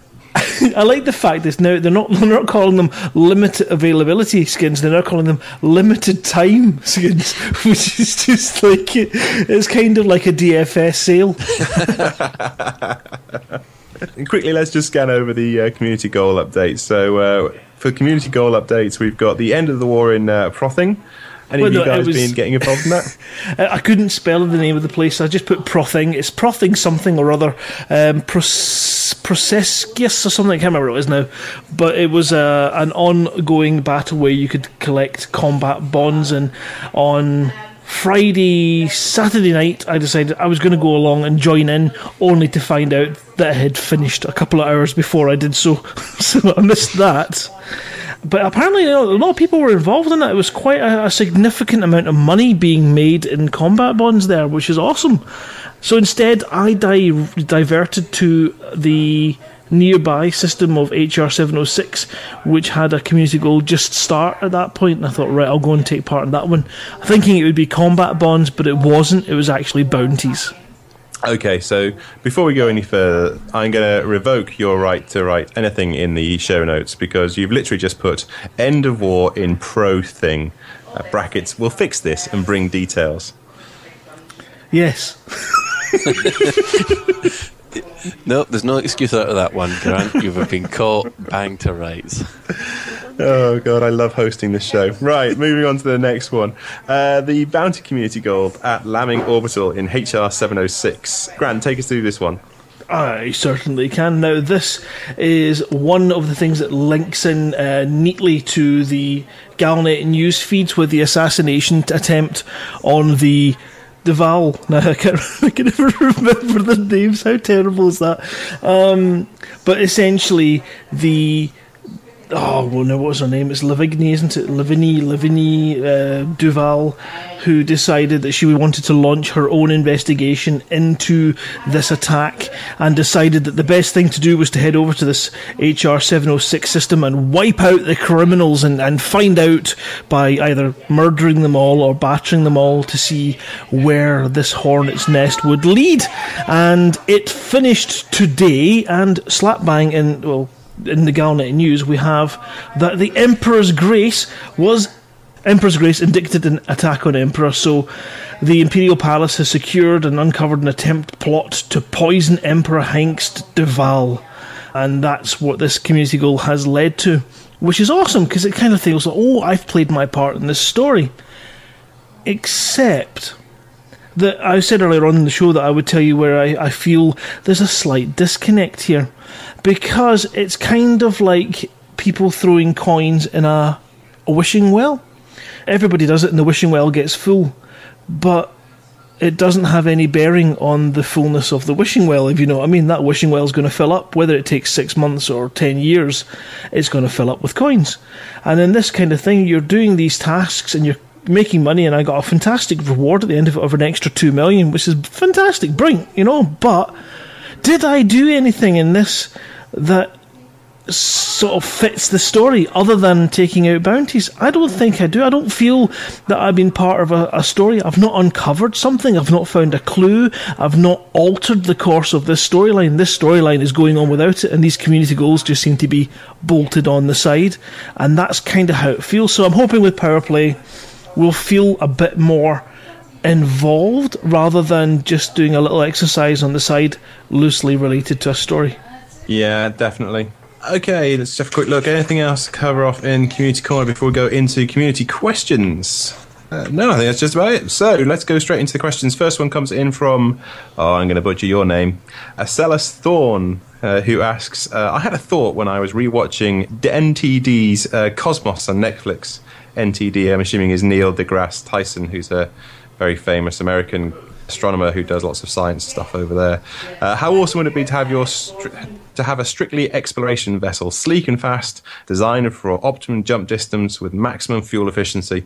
Even more so with Neil deGrasse Tyson at your side, informing you at random on unique astronomical information to the sector, system, or celestial body that you are currently at. Even more so if the ship was modeled after the spaceship imagination in his series Cosmos. I think it would really follow in the spirit of exploration presented in Elite Dangerous. And his series Cosmos, as well as help to subdue the monotony that occurs when exploring. Um, now, I don't think we've really got. Well, John, John R. now is uh, is probably the resident explorer that we've got on the show. But what do you reckon, guys? The Asp Explorer, I suppose, is the shipping game that's modelled for uh, exploration. Uh, would you agree that that's the best ship? Would you like to see a better ship out there specific for exploration? Well, of all the ships that are available, it certainly is the best for exploration. I've never seen any other ship with that large amount of uh, jump range if you manage to set it up correctly. I do know that there are certain additions that you can get to things like Voice Attack, which has uh, the Galactic Encyclopedia basically attached to it. So now, if you say there's a type five star to voice attack, it'll go and look up and then tell you and give you details about that particular type of star. Correct me if I'm sure someone will correct me if I'm wrong, but I'm, I, I thought that things like Midnight and uh, Astra had that kind of thing built in. Astra certainly does, yes, and certainly it's got market materials and commodities in there too, so that you can say, "What's palladium?" and it'll give you a kind of breakdown of what it is. And I think it's the same for stars and particular places as well, and systems that are in there, uh, which is an amazing amount of work by the guys to kind of bring that voice activated computer, tell me about Lave. And it comes back saying, run the coder there, something along these lines. But it kind of does flesh out your experience. And for explorers, I can imagine that having a voice talking to you might be something they need, or they could just listen to the Lave Radio live stream. That is also very true. Karash is also out there, isn't he? He's, is he not on his way out No, to he's in- Saj? No, he's been. He's he's almost back. Him and Kate. There's another person who's just released a voice pack. Uh, Doris has, has been released lately for voice for voice attack, I do believe. I was just Right. thinking, well, how would we do ours? You are running low on fuel, probably. Commander. no, no, that, that that is a kiss of death, isn't it? If you've got you, you as a fuel warning person, isn't it? Well, you'd have to have the second technician to talk about any particular mechanical malfunctions you got on your ship, wouldn't you? Yeah. How how many whacks of the the wrench do you want me to give this one? oh, I think there's a, I think there's a three wrench problem. Okay, let's go on to Philip Atherton's question. He says, um, "Do you think the continued make it easier theme strengthens or weakens the game?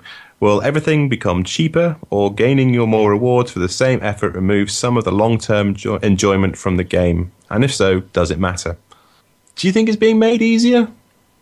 I don't think it is, to be honest. One of the things that I mean, one of the things that has surprised me is, of course, because I'm I'm living in real life. I've I've only got a limited amount of time I can play the game. The fact that I can do this podcast is a godsend as well. So I'm only playing about five or six hours at the most a week, and so that means that for me, I haven't got to the point where certain people who have been basically playing the heck out of this game have got to at the moment where they say they've got everything. They've got all three elites and they're, they're flying around in a massive anaconda that's completely maxed out. They've got a whole lot of fleets all around with them.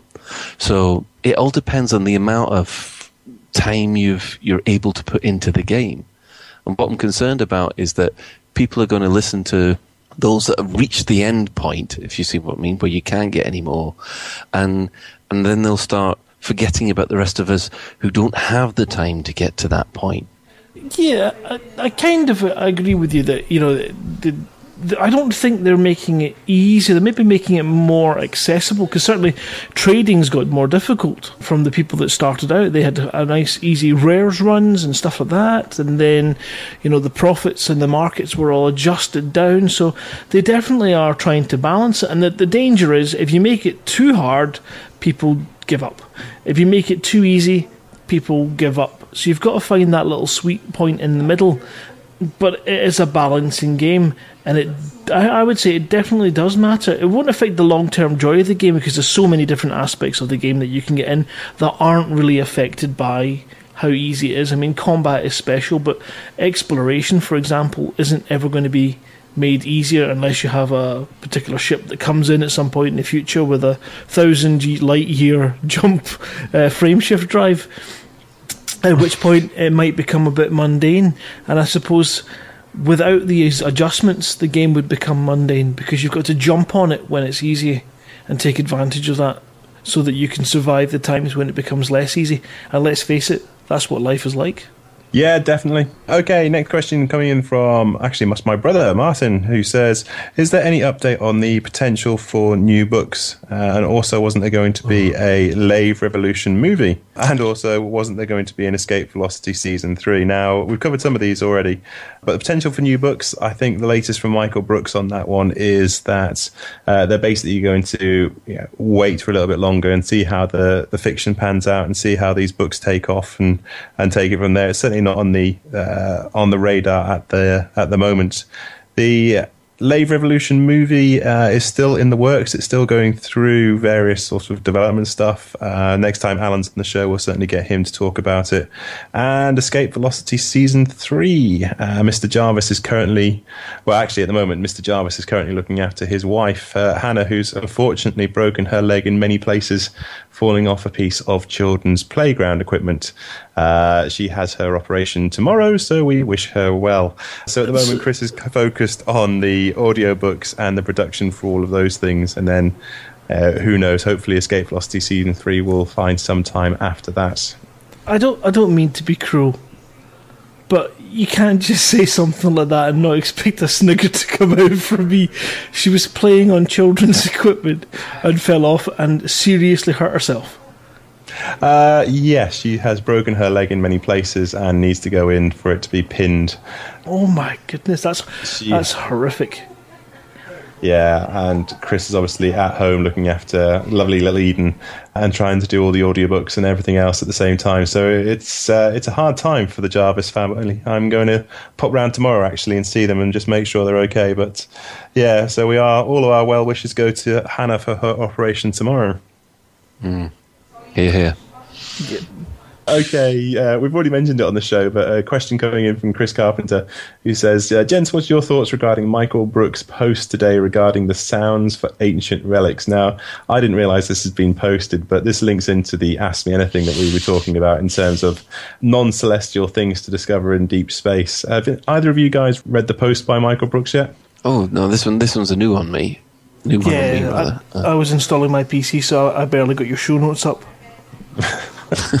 right, okay. So at this present moment in time, we don't know. We have no comment on it because none of us have actually spotted that one, Chris. So uh, wait for the next episode and we will come back to you after we've read the comment. But the, the fact that there is stuff out there for explorers to find, I think, is a definite bonus because at the moment it's, uh, it's slim pickings for explorers. Okay, and Ian Honcharenko says, What does the Lave Radio team think about the recent events regarding the Imperial succession crisis? Is there anyone they particularly support? Now, I think it's already been established that until Galnet appears on my uh, cockpit view, I haven't the faintest idea what's going on in the galaxy as a whole. So, either of you two got any opinions on what's currently happening? Oh, I'm, I'm enjoying watching it from afar. I'm glad I'm not involved at the moment. It's, yes, almost the, the amount of political manoeuvring between the different factions are, are definitely worthy of the Imperials, put it that way. Uh, for more information, see Drew Wagar's Reclamation. That is uh, certainly true to Imperial form, but I'm glad I'm not involved in it just at this moment in time.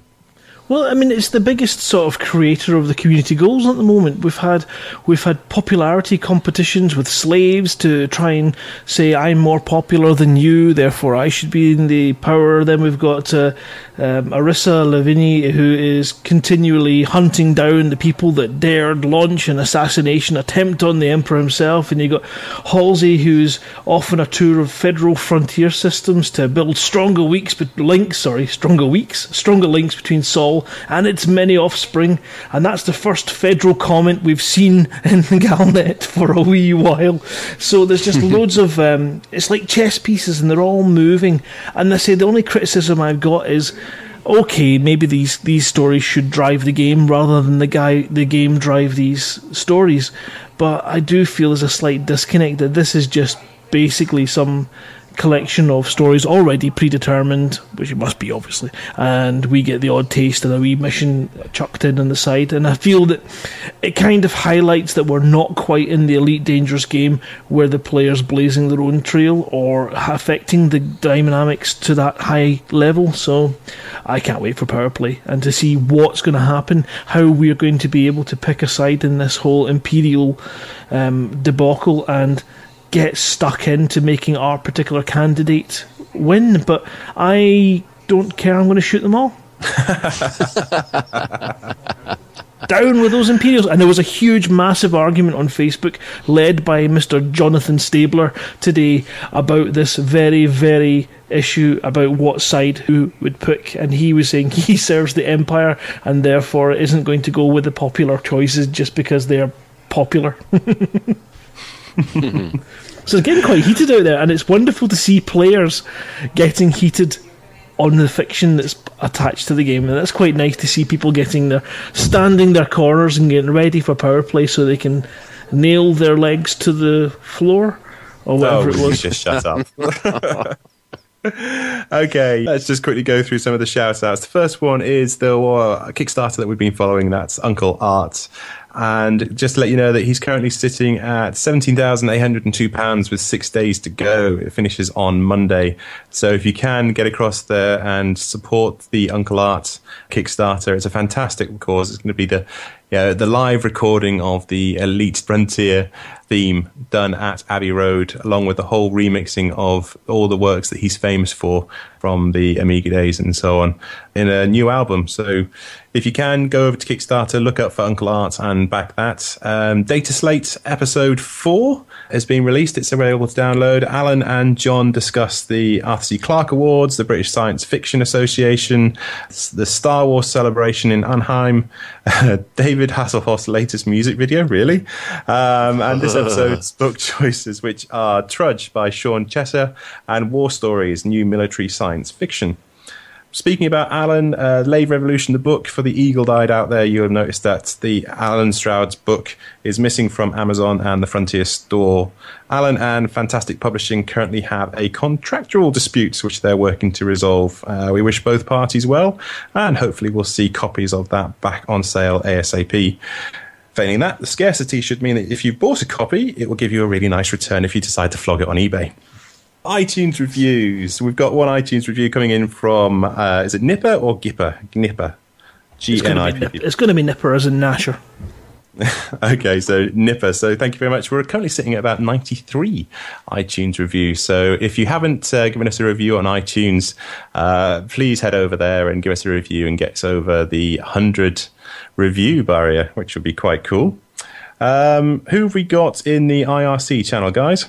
In the IRC channel, we have uh, Alex Hansford, Arkham Boust, Commander Twisted, Commander Babster, Commander Payne, Ca- Captain Shinobi, Fiver underscore, Gimli Highbrow, Hober Mallow, Inamin, Javert, Jintos, uh, Mark Dis, Mindwipe, Mr. Tea Time, oh, Naldel Naldid, work that one out, Remclip, Raven, Riot Gradus, Starion, Starion underscore, and there is also someone called Vu.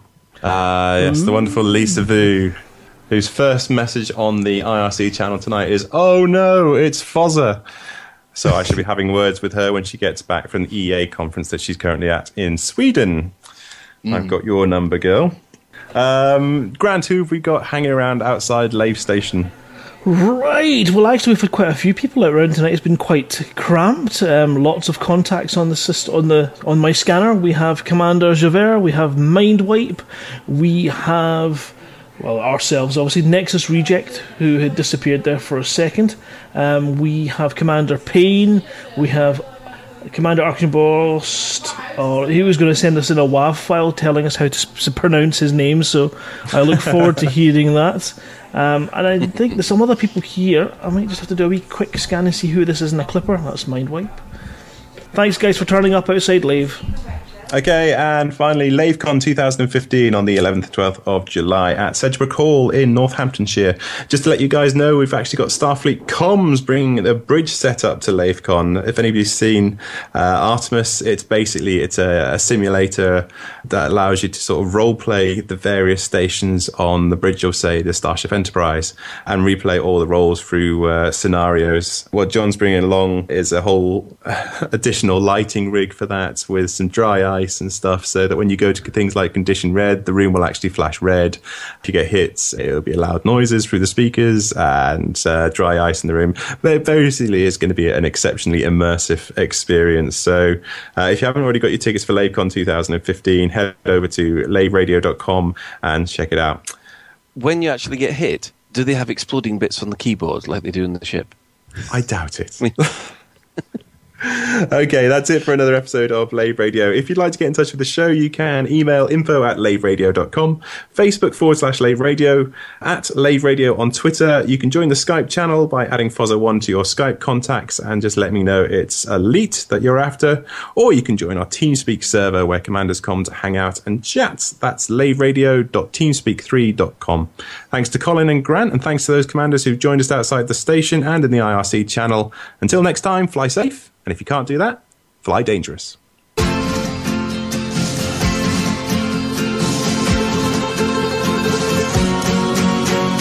One for each other and all for one. The three brave amigos are we. Brother to brother and everyone, a brave amigo. Wherever they need us, our destinies lead us, amigos, we're always Wherever we go, amigos, we'll be amigos forever. We are the three amigos. We are the three amigos. We are the three.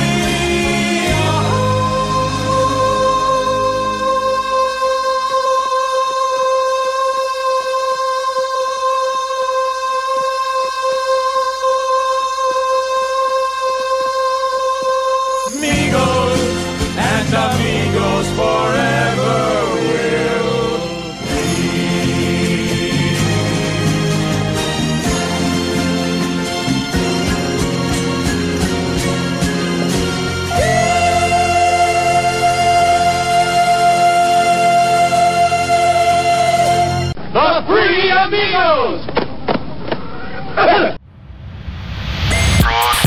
from an orange sidewinder and hosted by a vending machine technician. It's Lave Radio.